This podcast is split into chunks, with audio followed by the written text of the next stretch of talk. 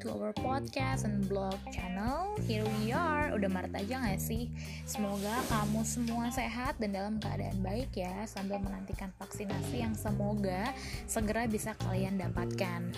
Oh iya, karena 8 Maret 2021 ini tepat adalah Hari Wanita Internasional Maka kali ini aku terpanggil buat ngebahas tentang gender gap dan posisi wanita itu sendiri Di tengah-tengah society saat ini. Pernah gak kalian baca buku bestsellernya Alan and Barbara Pease yang judulnya Why Men Don't Listen and Women Cannot Read Maps atau yang judulnya Why Men Lie and Women Cry. Nah, kalau udah pernah baca, pasti tahu apa perbedaan habit dan struktur pola pikir wanita dan pria. Itulah yang menyebabkan perilaku, emosi dan reaksi serta tindakan pria dan wanita berbeda. Kalau kita memahami tentang ini, kita pasti dapat memahami perbedaan sikap dan perilaku pria dan wanita. Misalnya, pria itu sangat visual dan wanita sebaliknya sangat audio visual. Makanya wanita wajib berpenampilan menarik karena pria pertama kali tertarik pada wanita dengan melihat keindahan fisik terlebih dahulu. Sebaliknya, wanita sering kali jatuh cinta sama pria yang suka musik, bersuara merdu, atau yang lucu, yang kocak, atau sering yang sekalian hobi gombal karena wanita sangat dipengaruhi oleh indera pendengarannya. Wanita juga sangat sensitif dan emosional sehingga mudah sekali menangis, berbeda dengan pria yang walaupun bersedih sering kali berusaha menyembunyikannya dan tidak menangis. Juga otak pria diciptakan untuk fokus pada satu aktivitas dalam satu waktu. Maka sulit bagi mereka melakukan pekerjaan multitasking berbeda dengan wanita yang kebanyakan jago banget multitasking, apalagi working moms ya. Wah, kalau nggak bisa multitasking bisa berantakan semuanya.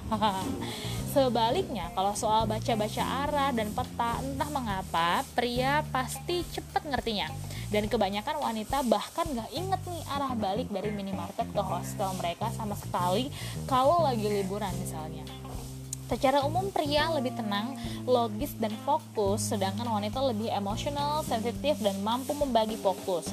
Pria memiliki ego tinggi sehingga keinginan untuk menang dan berkuasa menjadi tinggi sehingga cenderung senang menaklukkan sesuatu secara agresif, sedangkan wanita lebih feminin sehingga pendekatan terhadap tujuan juga lebih bersahabat, lebih warm dan menanamkan hubungan emosional jangka panjang dengan lingkungannya. Menurutku sebagai wanita kita perlu memahami bahwa yes memang ada yang namanya gender gap karena pria dan wanita memang adalah dua jenis makhluk yang berbeda. Tapi perbedaan ini aku percaya diciptakan untuk saling melengkapi dan menyempurnakan keduanya.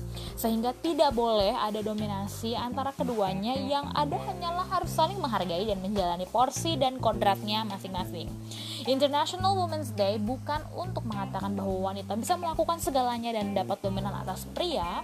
No, itu bukan kodrat wanita. Women's Day dimaksudkan untuk merayakan betapa luar biasanya wanita sehingga mereka layak disejajarkan dengan pria dan mendapatkan kesempatan yang sama dengan pria, bukan untuk menggantikan peran atau mendominasi pria. To celebrate how incredible you are, Happy International Women's Day ciwi-ciwi hebat di luar sana. Wanita yang dibalik kelemah lembutannya ternyata mampu menaklukkan dunia yang keras, gak cuma bisa masak dan dan sama ngurus anak suami tapi juga bisa mandiri ke mana-mana, berkarir tinggi di bidang masing-masing, sukses bisnis dan bisa sekolah setinggi-tingginya.